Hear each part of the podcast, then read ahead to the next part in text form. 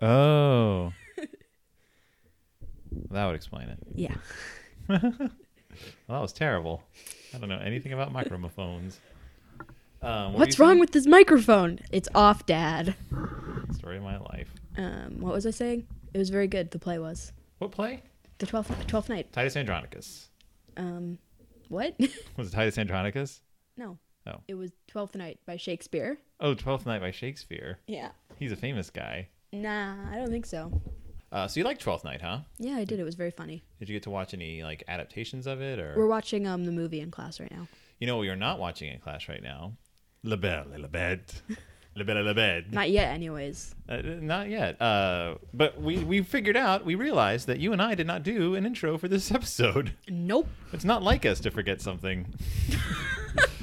no, but uh, it had been a while since we had recorded like an ep- like watched an episode. Like it had been a while, so we were a little off of our game Watched an episode. because we had watched watched a movie for an episode. Uh, but we did watch the movie, We did. and what did we watch? La Belle Bette. What is it called? I don't know. You're not talking very loudly. Your microphone can't hear you. Beauty and the Beast in La- French. La Belle, La Belle, et La Bête. La Belle et La Bête. Uh, 1946. Mm-hmm. Beauty and the Beast um, by the man. Jean Cocteau. French Uh, man. the French man, Jean Cocteau. Uh, so Was we this didn't- movie in French? Yes, it was in French. Yes, There's okay. many a subtitle. I couldn't Um, remember off the top of my head. One thing uh, that we didn't talk so like let's see I don't know can we roll back can we do this can we say like what were your thoughts going into this movie We haven't even done our intro yet. I know, but what I'm, I'm pretending like what what would you have said in the intro if we had done a little lead into this? Like, what were your Literally everything I've said anytime else we talked about it. like? uh, What, which I don't is- want to. I'm not. I'm not. You weren't into it. I wasn't into You it. were not into it. Um, I would have said and ma- made note that I had last seen this. I think I may have mentioned this in the episode. I don't remember. I would have mentioned that uh, I had seen this in college, but I had not seen it since. That I went to school in Santa Fe, New Mexico, where there is a Jean Cocteau theater, uh, and there is still a Jean Cocteau theater, and I believe the Jean Cocteau theater is now owned by.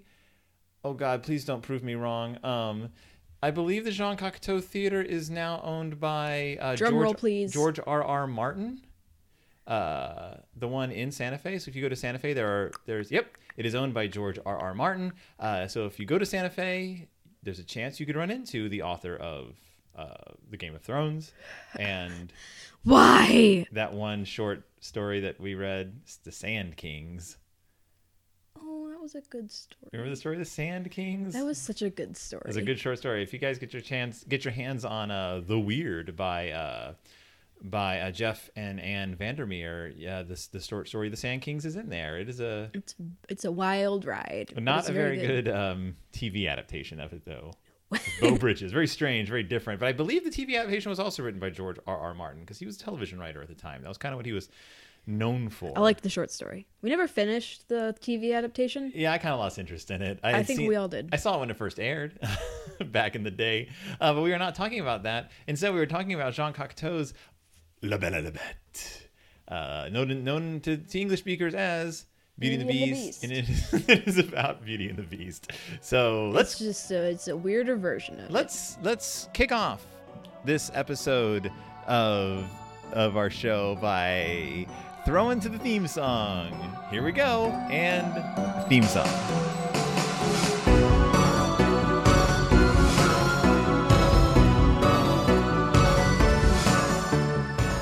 Welcome back. I'm Phil. And I'm Ollie. And It's Del Toro time. It's Del Toro time, and we are discussing a movie that we just heard about. You heard about it. It's the Beauty and the Beast. We're not gonna lie to you. We didn't record an intro. It's fine. Eh, We did not record an intro, uh, but uh, we did. Uh, we did watch Beauty and the Beast for real. And Wow, this is- really? and this is one of those movies where it's like, I wonder what Guillermo del Toro thought about. It- No, it's like right there on the screen. Like Mm-hmm. the Gil- Guillermo del Toro was influenced by this movie in a few ways, maybe. He just he he. All of his movies are just a recreation of this one. Yeah, and uh, more or less, uh, there's an element of this movie in every single thing he did. I would, yep, yeah, I'd say everything he does has at least a little bit of this. You know the Abe Sapien and the um Elven woman. Yep, There's there we go. there you go, right there. Uh, obsession with uh, parentage and the sins of the parents, played out in this and then lives of the children and a relatively human woman falling in love with a creature that is obviously not human. and giant castles uh, other like g- uh, descending into the other world the fairy realm well on display here uh, I'm so excited to talk about fairies again. and even into the, the just the very notion that this was not the product of one mind this was a collaboration of many amazing artists under the under the guidance of one person just like Guillermo del Toro creates his his uh, films and also the whole idea of like taking it- the taking the structure of a fairy tale and making a movie for adults out of it just all kinds of stuff you can see that in troll hunters you can see that in eh, everything he does In Hellboy, it's all right there uh so in um, whatchamacallit, Don't Be Afraid of the Dark. yeah yeah like everything, it's just anything he does. Everything he does, touched by uh, Beauty and the Beast, a very influential film on his life and career. And The hands. what's really cool about this, though, is that like even if the audience hasn't seen this version of it, um, if you've seen the Beauty and the Beast that was done by Disney, you more or less know the story.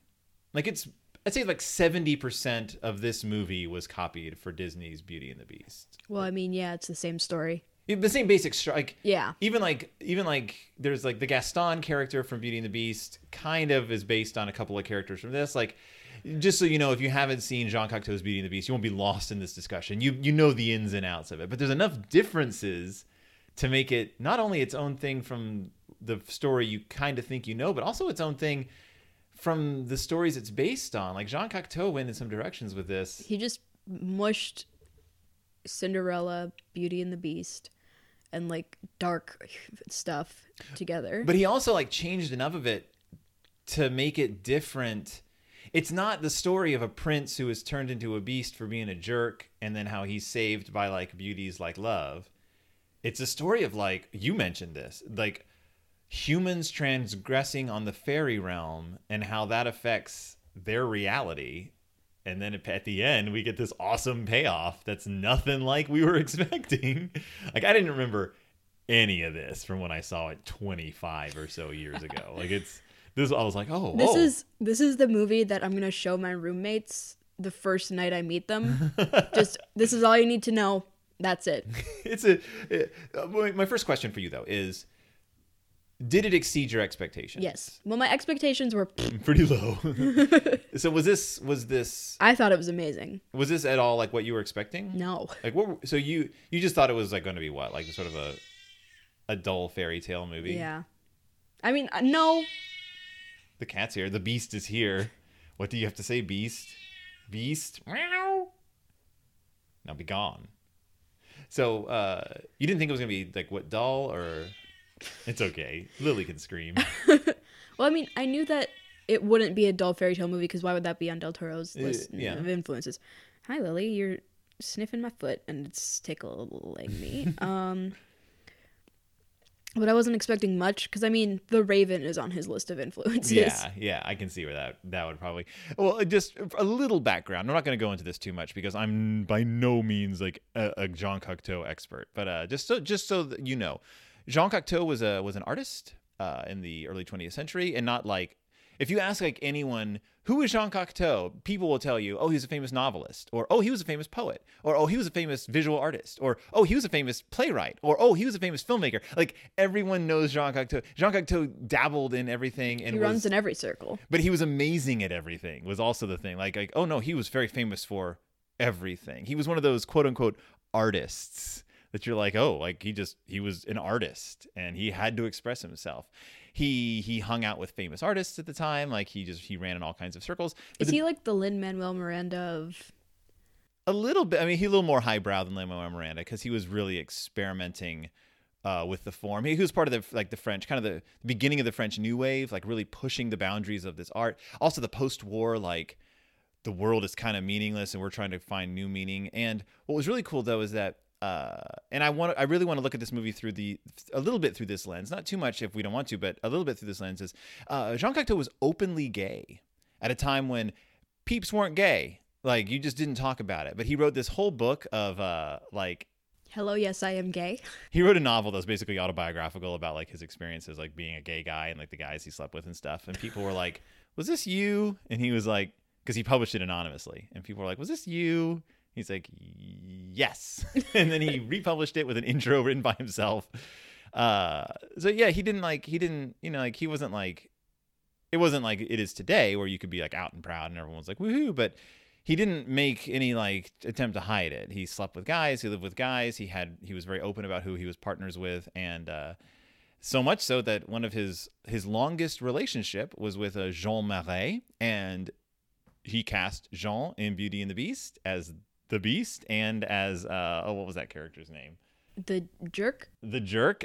Um, the Gaston. uh Aven Avenon who yeah, kind of he was kind of the Gaston character. The Gaston is like a mix of her brother and that guy, Yeah, yeah, they kind of combined those two characters. and like the stepsisters yeah, yeah. They kind of made this sort of like Disney made this kind or of like sisters. composite evil character out of like sort of these none of the character well i guess the stepsisters or the sisters in la bella la bette were kind of kind of wicked but uh This is- Yeah, but the the avenal character he was just initially just trying to like help belle break the curse that she was attached to because he Like- thought he w- she was bewitched.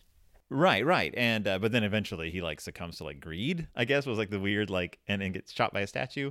Things get very weird uh, in this in this movie, but um, th- I think it's telling though that he cast his his partner, his lover, as the beast, who's like like don't look at me, I'm hideous, and also like the the the beautiful cad. Like I don't know, there's just there's a there's a parallel there that I think is is very telling. You know, he said, "I'm making this movie because the war just ended and the world is in turmoil and people need something beautiful to look at and something from their childhood to like escape into."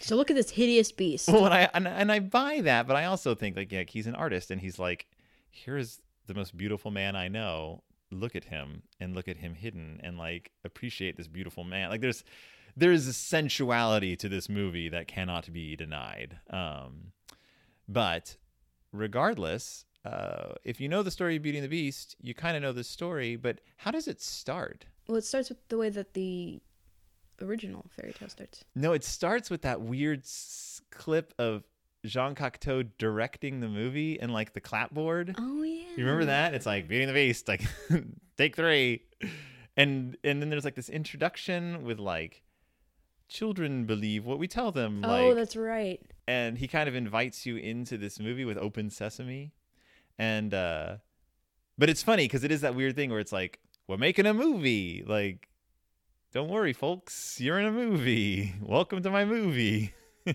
and uh eh, quick rundown like what are the differences between like the uh the disney version and this Well, she has sisters. mm-hmm. or jerks Yeah. Um, she has a brother who's not necessarily a jerk at the beginning. yeah but he's kind of a layabout Yeah. He's a he's a what you call it moocher. a mood yeah Um, she has a dad. Well, I mean, no, she lived with her grandfather originally in the D- Disney version, didn't she? no that was her father It was My daughter, Oh, odd. right. Yeah, he's just extremely old, as Disney fathers are. like, my daughter is only sixteen. How old are you? Eighty nine. yeah. um, but he's not a, an inventor like Disney makes him. He's Yeah. a, he's like a merchant. Yeah. And then, well, there's um, Avenant, yeah, who's who's like courting her and like asks her to marry him. and she's like, uh, no. yeah, and uh, you get the feeling he's kind of a jerk. He's a little aggressive, but also he hangs out at the house. Like he's friends with her brother. the relationship between the brother and him is really weird to me Yeah, because, like, originally the brother is like, "You're courting my sister, bam! I'm gonna punch you in the face," and then it's just weird. I don't understand. and then they're like hanging out like they're best pals uh, i think it may have to i I think it's co- probably the whole like we live in this small t- like village like there's no one I else wish we they can had hang done out the with. original Disney song, "Bonjour, Bonjour, Bonjour, bonjour, bonjour, bonjour. Yeah, Belle doesn't really like, and she is called Belle in this. She doesn't really stand out as like the Disney turns it on its head and has the whole like she's smarter than everyone else and she's so weird and unusual. But then she's just uh she's pretty in this and she's nice. Like she's not mean like her sisters. Yeah, She has a good 'cause- heart. because um they used to be like a rich family Yeah. and they've fallen on hard times because their father's shipments got lost at sea Yeah, so like gotta buy insurance on those shipments I man know. If you were a merchant at the time, like, and your ships were lost at sea, that was it. But then he finds out that maybe his ships are coming in. So- and so he's like, "What do you guys want when we have money?" And their sisters are like, "I want new dresses and blah blah blah." And Rose, uh, Rose, I almost called her Rose. This isn't Doctor Who. Bella's like, "I just want a single rose." Yeah. And her sisters are like, "Look at Belle being so humble. And this is where the What brother a jerk." this is where the brother screwed everything up though because he like borrowed money against the father's like ships coming in and then so the ships come in and they're like well you owe all this money now sir so they don't end up with a lot of money and they have to like move out of their house and stuff no, they don't move out of their house. Their stuff gets taken. their stuff gets uh, yeah because they can't move out of repossessed. their house because their father gets sick. right well that happens later Well, yeah, but that's what origin. That's that they they don't. No, I thought what happened was he didn't get the money because all the stuff was gone. well it's tied into the brother borrowing against his Well, yeah, the brother owes someone money, like a lot of money, but the and he was expecting to get the money from his dad, but since all of his stuff was gone, oh i see what you're saying i thought it was more the other direction but it could be that as um, well since all of his stuff was gone, he didn't get the money to pay off the guy in time, so he started taking their stuff. That's yeah. It's one of the yeah. He borrows against, and that's why the stuff gets repossessed. That's right. That's right. Uh, regardless, they end up with nothing. Mm-hmm. Nothing in the sense that like they have no furniture. But I guess Not even a it's- table. They have a bed. they do have a bed because what happens is on his way back from his little venture where he couldn't get any of his money, uh, he gets lost in the woods Mm-hmm. on his horse. Not unlike in the Disney film. Yeah. So, but this time he doesn't have a cart. No, because he doesn't have a wacky invention. Yeah. Um, what is he even inventing in the Disney movie? Oh wait, is that it? Or I- okay, now I'm confusing it with the Disney stage play. No wait, it is the Disney movie. Yeah. In the Disney movie, he has like the wood chopping machine. Right, right. And all of his inventions are dangerous. Yeah, in the stage play, he's like just going on a like a, a- an inventor's like excursion because they don't do the big like chopping machine. Oh no, he is going. He doesn't. He doesn't ride a horse in the stage play. He rides his machine. That's what it is. that's what it is. That's the. That's the. I always forget. That's a, such a stupid. I hate inventor dads. Can I just go on record as saying like the inventor dad is like my least favorite like stupid trope because there's. N- I as- I assume there are inventors in the world, but as- if, if k- kids movies were any indication like every every fifth father on the planet is sitting in a basement trying to invent something I like Doofenshmirtz from uh, Phineas and Ferb, but he's an inventor. yeah, Father. but he's kind of like a f- the flip he they flip that trope and like make him like the like crazy evil inventor who's not necessarily evil. well if you get far enough into the lore No, he becomes he becomes good. in the movie he finds the beast castle and goes inside Yes. uh, and he's not greeted by singing and dancing plates though No. he's greeted by Magic doors. some creepy hands No, he doesn't. He, we have to talk about the doors first. okay what happens with the doors The horse doors. The doors. what happens with the horse doors? Well, he's going into this place and these Yeah. doors open and he's like, "Okay." For some reason he's like, "Yes, horse, you go ahead of me." Oh, that's right, the horse goes through a door. I forgot about that. And then what happens to the horse? Who the knows? doors close on the horse. The horse doors close. the horse doors. The horse is no more.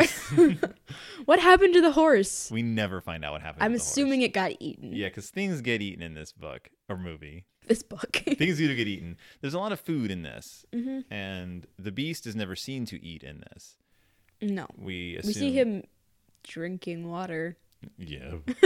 and we see dead animal at one point, but uh, we never see the beast eat. Uh, food is a big part in this. Um, what the fates of animals kind of comes into play, but we never see this horse again.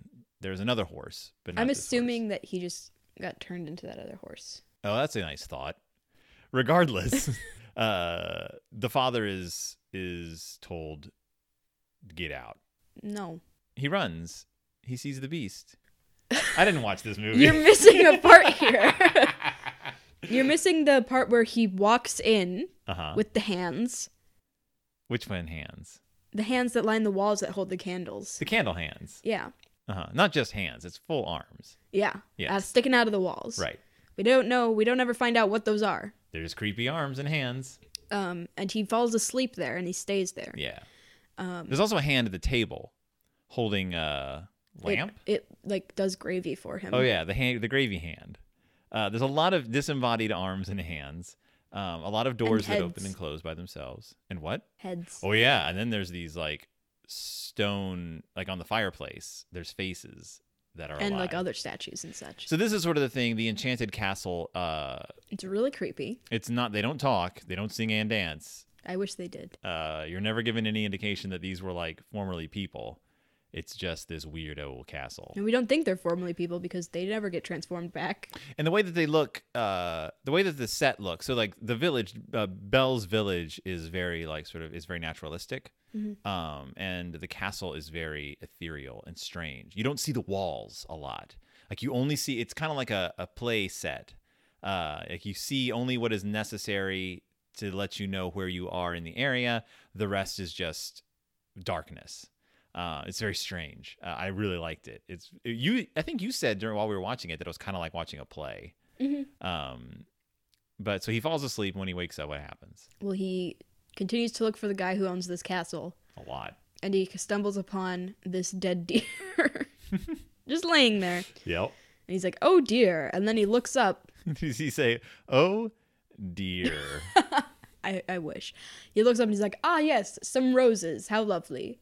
And he picks one, and the beast comes out of nowhere and is like, "How dare you disrespect my household!" oh, but he had heard like growling and and there's like this weird like like sound that like this sort of like distressed animal sound that he hears every, that he hears, and that was what sort of kind of propels him out of the room first. Um, but yeah, the beast is not happy that he took the rose. my main issue with that is that it's not it, nothing ever says like don't take the rose I know. it's just like oh now you're dead Hmm. Yeah, the beast is like, you took the one thing that I find beautiful around here, and well, I guess I got to kill you.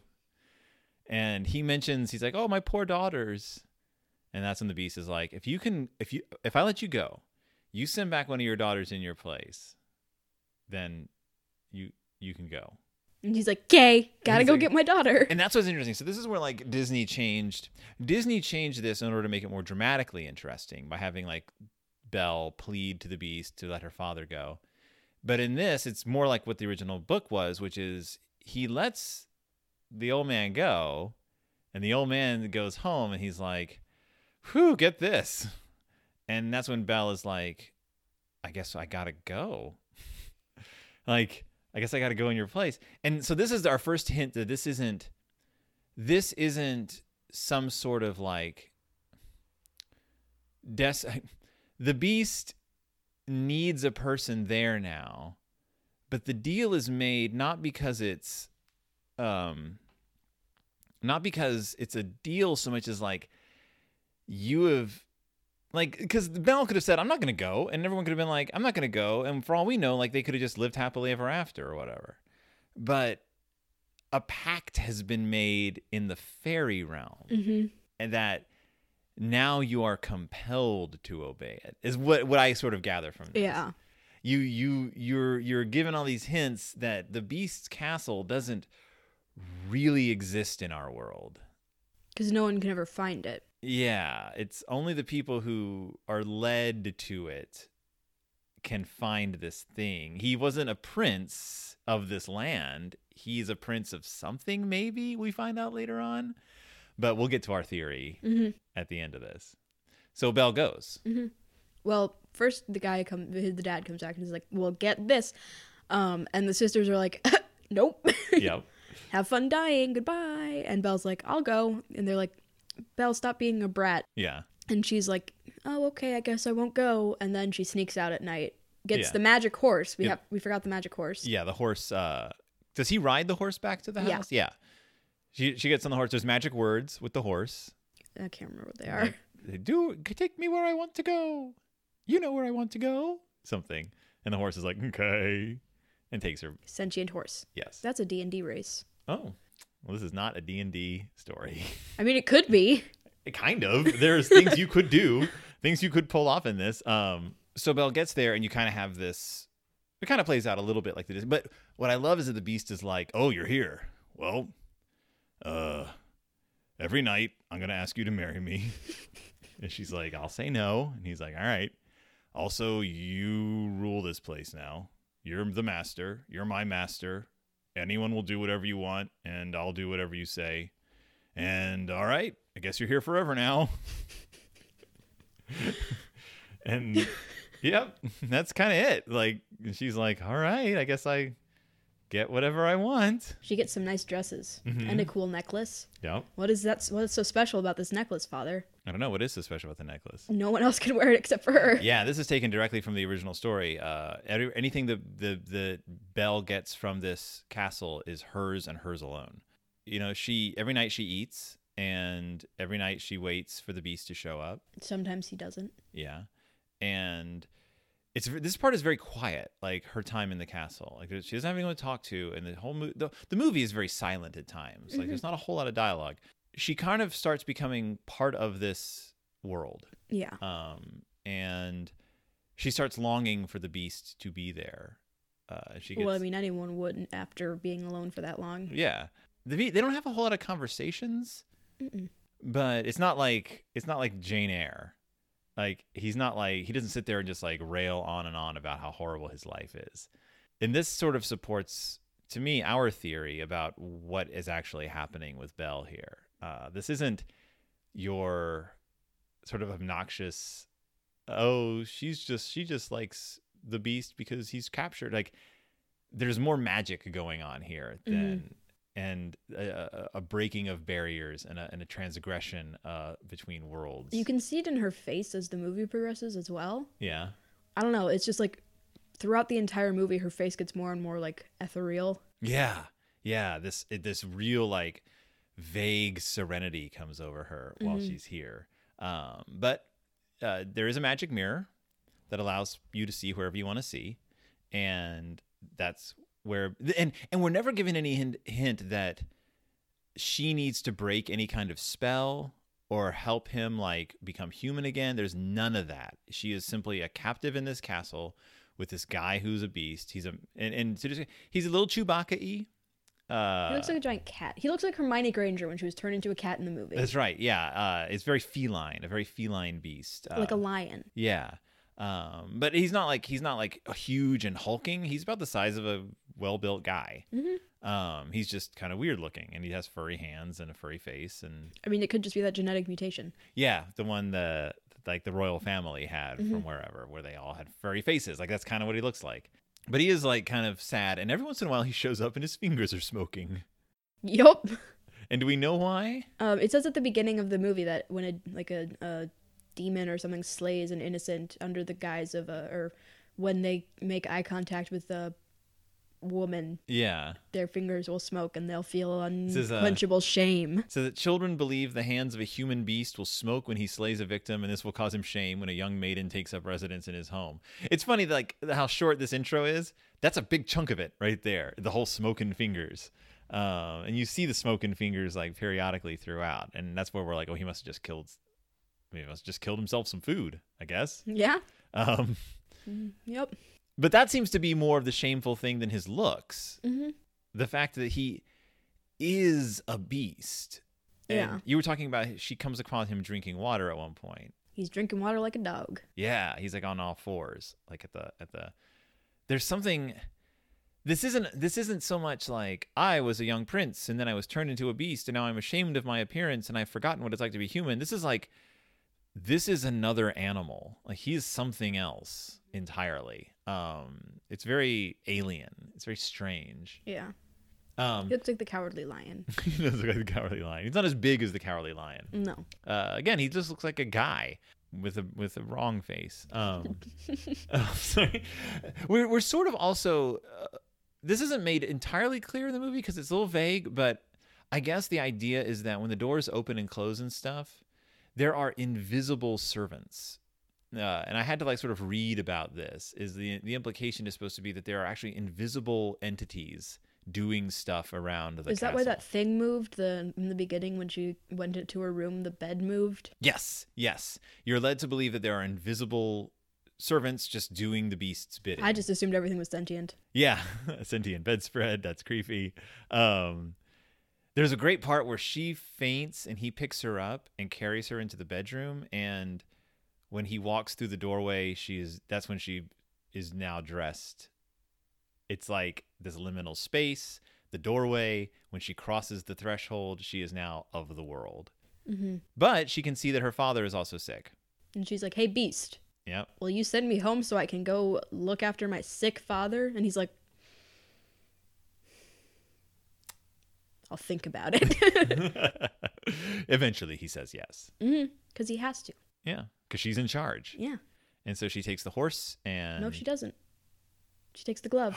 Right. So tell us about the glove. So he has this glove. Yeah. And he's wearing it all the time, which means technically he could just teleport anywhere he wants to. Right.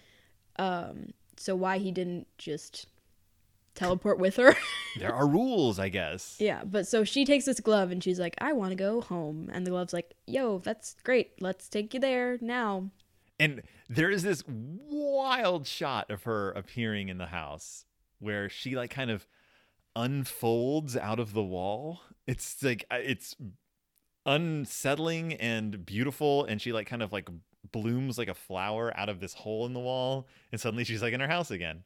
You never see that effect happen again, but it's kind of cool. It is. It's really dope. Um, Uh, oh, and he gives her the uh, the key to his heart. Um, no. key to I mean, a- technically, yeah, it's key to a his most valued treasure. Yeah. And you think it's going to be like a metaphor or something, but it actually is like this kind of his treasure. Yeah, Yeah. It's like a room that you, again, kind of in a, like a glass. like a Right. greenhouse. Yeah. And, uh, but he's like, why does he give it to her? because he wants her to come back. He's like, I'm putting so much trust in you right now. Mm, I'm that's what it is. giving you this is my this is the proof of my trust. And she's like, sweet, thanks, got a blast. Yep. Um, and it's kind of, it's kind of a neat thing where he's like, it's not, you have to come back or I'll die. It's, I just want you to know that if you don't come back, I will die. but also, I trust that you're going to come back. And, and in order to, to show that I trust you, here's like this very important thing to me. There's something, I mean, yes, it's it's it's manipulative from a human perspective, but from a fairy tale and a fairy perspective, there is like a there's a magic in that bond. Yeah. Like there's a magic transfer of, of trust in this. And we keep talking about fairy. We'll get to that. Well, we're about to get to it because um when she gets into her father's room and starts crying, what happens? Her tears turn into diamonds. yup. And it's like a oh oh oh, oh. and then when she tries to uh, give the necklace to her sister, It turns into something. like stinky rope. um, she's enchanted Mm. in a way, um, but her sisters and the brother and the Avenant, the beautiful guy who wants her, trick her sort of into staying. Kind of. Yeah, Because the sisters are like, We want you to stay and she's like, Okay. and they cut up onions to make themselves cry. And like, Um, but like she figures it out like two minutes later, and then goes back. the brothers are like she's under she's been the sisters are like she's been bewitched and the brothers are like well, what can we do and the sisters are like you got to kill that beast um, and that'll break the spell so they steal the horse no, they steal the key. but then they take the horse Yeah, yeah they steal the key out of her room because they're like this is she told them the story. Why Uh-huh. she told them the story? yeah You probably got not a good me. idea. and there's this really cool moment where she's laying on her bed she's looking at the magic mirror because she has the magic mirror because the horse It brings shows what your heart desires. It shows her where like what her heart wants to see. and she sees the beast in it.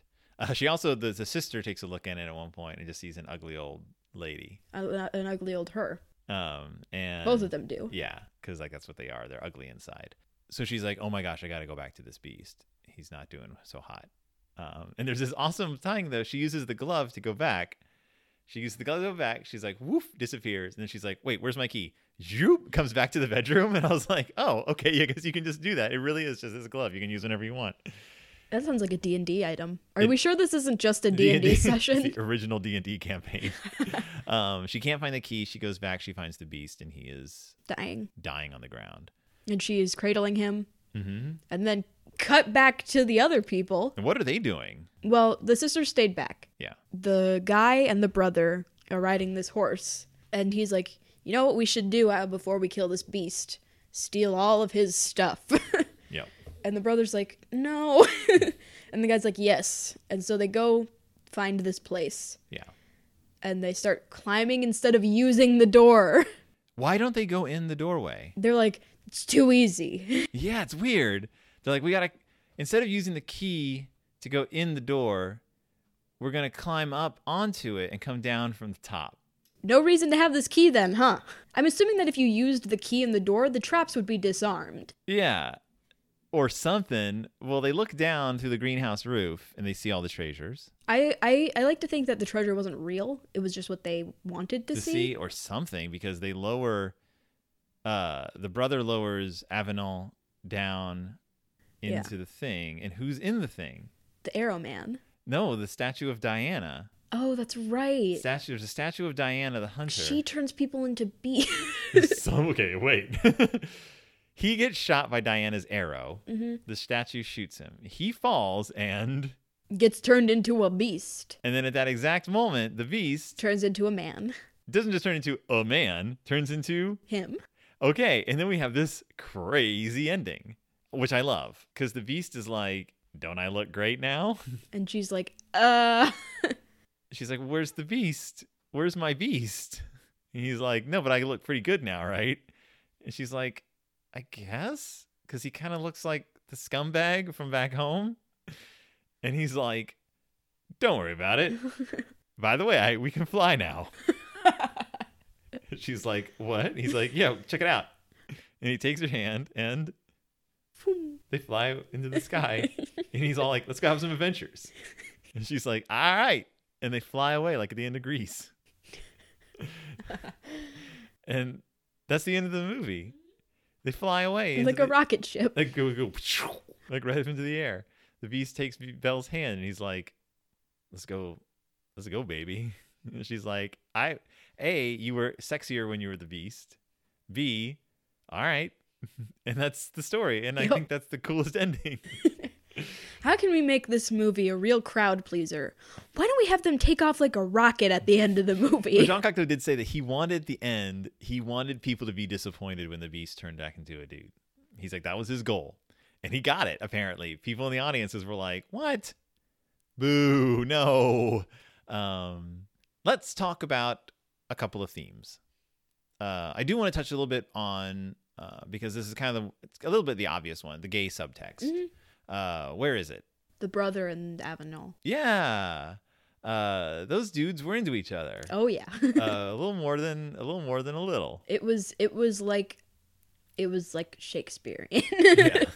these were these were very good friends who were a little more than friends. Mhm. And I don't think that's I don't think that was John Cocteau. I don't think that was accidental. no, God.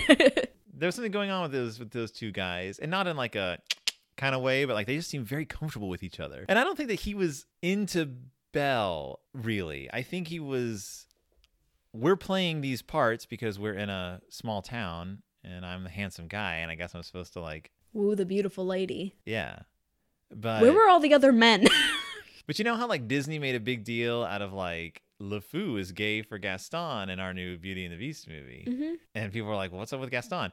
I'm like, "In this movie, they're like, no, like Avenal's gay, like he's and he's into Belle's brother, and that's kind of just like the situation, but he's forced into this like societal role because Yeah. when, when they go off to have an adventure at the end, the brother and like that's what they want to do. They want to like break into That's like, why they immediately were just like, yeah, let's just forget about Belle. yep, Let's go find this cool treasure. yep, that's not her. Let's have our own movie. Let's do I our want a own. movie about them. Yeah, like breaking into like magical vaults. Or like or like now the brother has to figure out how to get him back to being a man. He's now a dead beast. um, Brave. Just a, pr- like a, a, a bank bank robbery movie about them. right um n- oh no they were they were charming this whole movie is strange and charming in its own weird way uh Mm-hmm. but the big thing the big thing the big thing is it has it hasn't been since the movie mama i guess was mama the last of our was that our last of our fairy tale trilogy our fairies trilogy Well, yeah. yeah because we watched uh, the orphanage don't be afraid of the dark and mama and that formed our like rough trilogy of fairy tale movies Or- Yeah. Well, then there was like Hellboy and stuff. Right, but like the world of fairy, like Yeah. and Hellboy and Hellboy Two were kind of like the the ba- the boundary breaker. But the movies that we all said that like Guillermo del Toro really wanted to tell were these movies about human beings interacting with this world, uh, Blackwood's Guide and all that. Like what happens when we when we transgress on their territory and we become uh, w- and we fall victim to their laws and their rules. And oh boy, what was La Bella Lebet about? kind of that. Mm-hmm. Why the Beast sort of gives a vague reason why he's a beast in this movie. and Well, we'll- yeah, because his parents, his parents were like, we don't believe in fairies. Yeah, he basically they basically just says, "Oh, because my parents didn't believe in this world or whatever, and so I got turned into a beast to punish them." Which is that Guillermo del Toro like the punishment of the parents will always be meted out to the children, but he never really says where he's from, Nope. and all we know is that he was turned into this creature. We don't even know if he was turned into this creature. Right, right, right. If he was just born this creature, um, yeah, it's it's all very vague. Where so- are his parents? right? Why are there disembodied hands everywhere?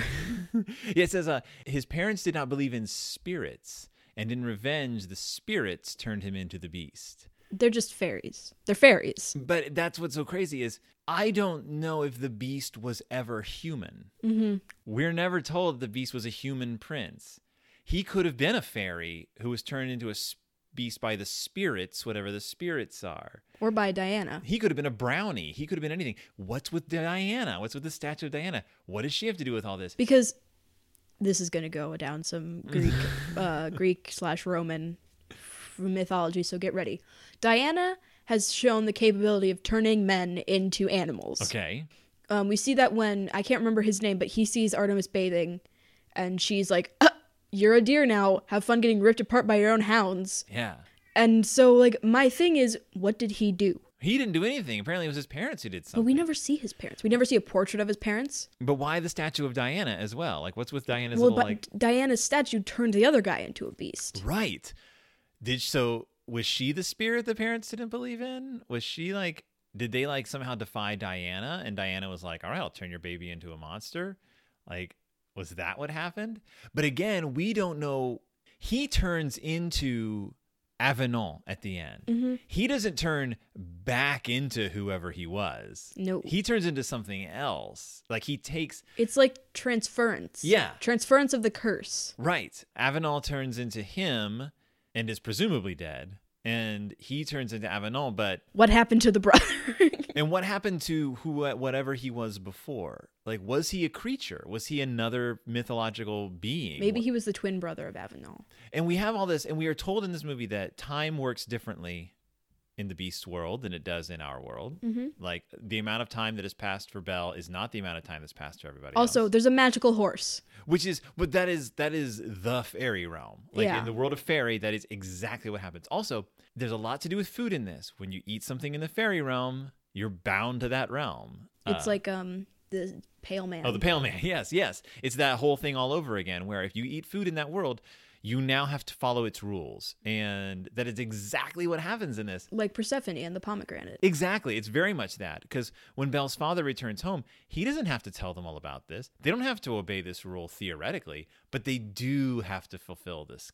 Because Because he's eaten now. He's eaten. They're now part of this world. They're now bound to these laws, these strange fairy as soon laws. as you see it, you're there. Right. And remember what happened with in like the movie Mama, where like one of the children had to like go away with her. Uh, we don't understand why, but it's not for us to understand why. And the whole thing with uh, Don't Be Afraid of the Dark. You make this bizarre why the teeth? We don't really know. It's not it's not for us to understand why, but we do have to follow the rules now. And like you said, Belle becomes Something else. basically a fairy queen at the end of this movie. She's pretty dope. I cannot not not believe that that's n- in, not intentional. Yeah. The the lighting changes, her Mm-hmm. makeup change. changes. Like they are showing that she is becoming something else in this movie. Yeah. And that's another like nail in the coffin of why uh Guillermo del Toro loves this movie. I could be completely off base. I could ask him about it one day maybe and he'd be like, "I don't know what you're talking about." But it's so otherworldly. It's just it's so What is this horse? Why are you so hung up on the horse? Okay, because it's a horse. What is what is it? Because it's not just a horse. Nothing Okay. in this world is just anything. The bed isn't just a bed. Did you think that like it was once something else? or- Yes, or it is something else. Because there's no way that a horse, if it has magic words spoken to it, is going to be like, yeah, okay, I'll go take you wherever you want to go. Mm-hmm. it's like it's there's something else about this horse. This horse, this horse it has the same feel that she does later in the movie. This like fairy feel. Why is this the only other living creature on this yeah, in this castle? Like the, the only like like mammalian fleshy thing Mm-hmm. that's not like of an arm sticking out of a wall. yeah. Uh, I don't know. I don't know. What happened to the other horse?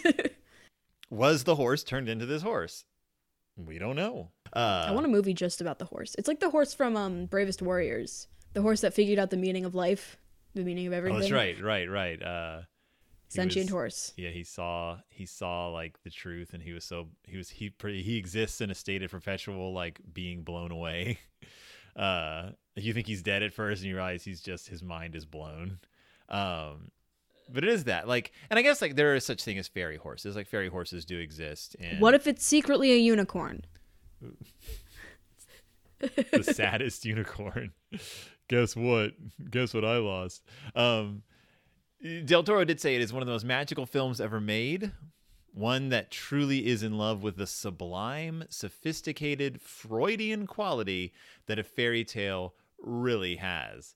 Um, and it is it is a little Freudian. Like just the the sexual imagery in this movie is uh, a little off the chain if you're looking for it, a little bonkers. But uh, but I think it goes beyond that. I don't think it's just that it's an adult fairy tale. I think it's because it is it takes the core concept of the fairy tale and adds fairy back into it. Yeah. Like adds the creepy mysteriousness of it. This is isn't your world anymore. Right, but without it going all dark. Without Yeah. being like, yeah, this is we're, we're making fairy tales dark again. It's not This is that the at all. edgiest. You could of watch edge. this with a child, and they would be like, "All right, it's Beauty and the Beast." Mhm. I mean, it's it's a little creepy in places. That castle gets a little, a little wiggity weird at times, but uh, it's not like scary. I don't know. The beast is pretty scary.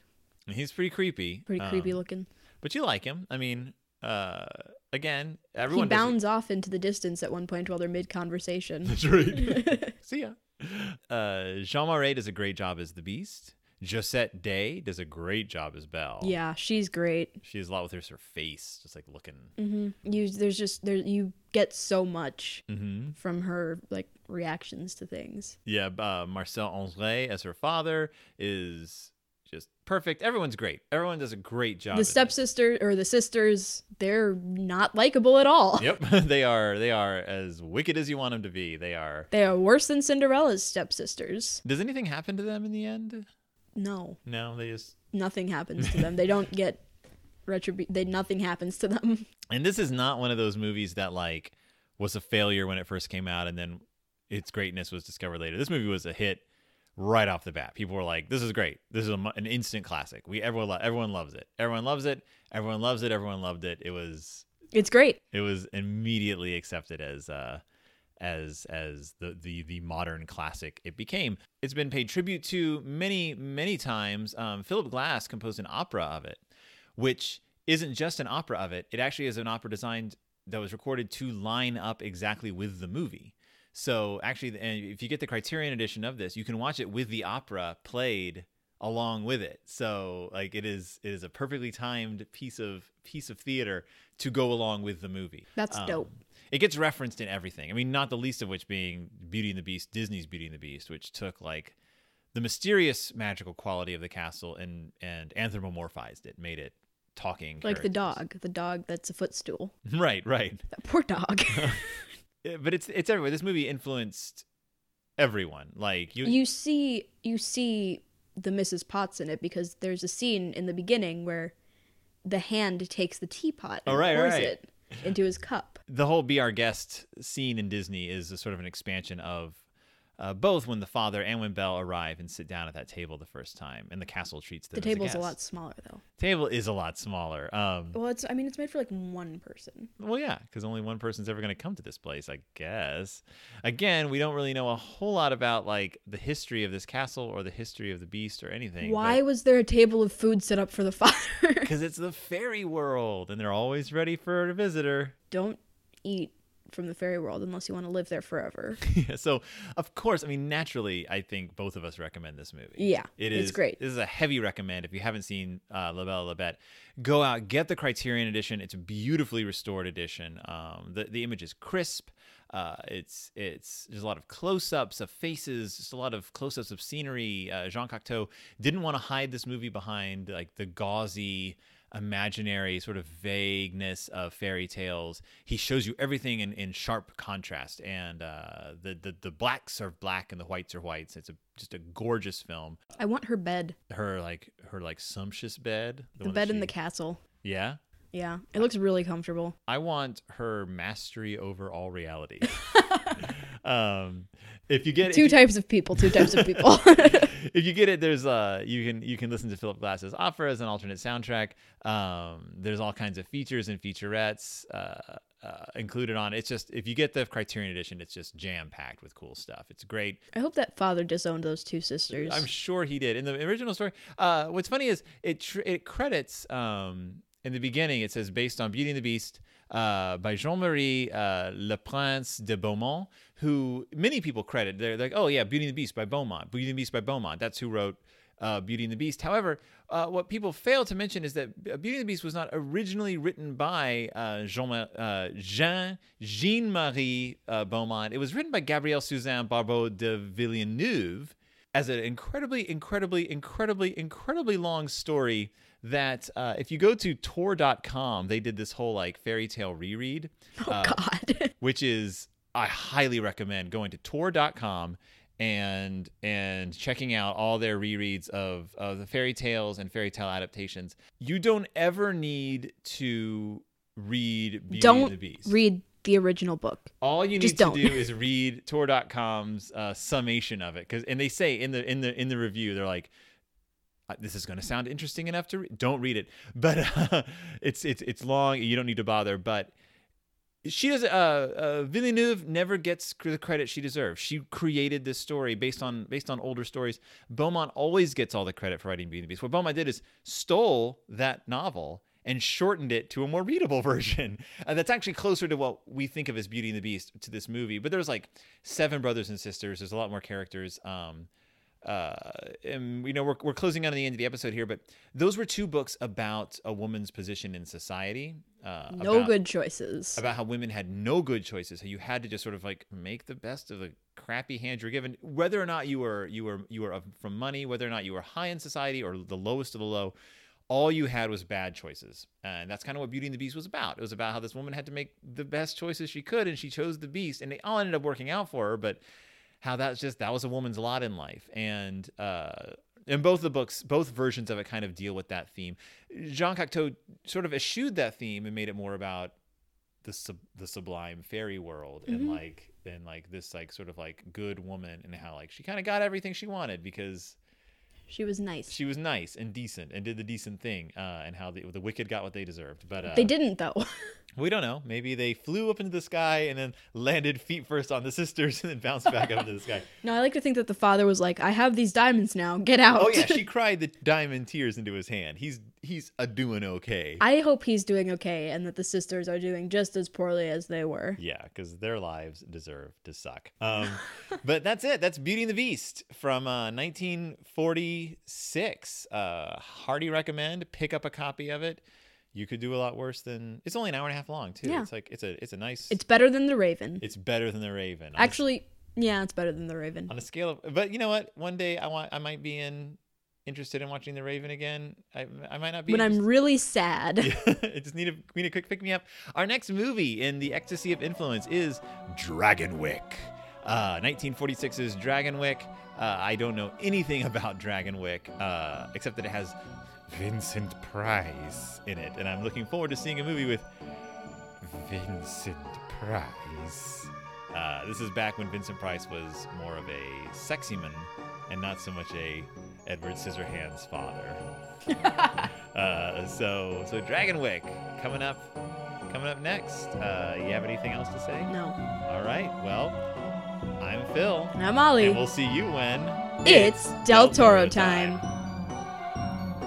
Vince. Price.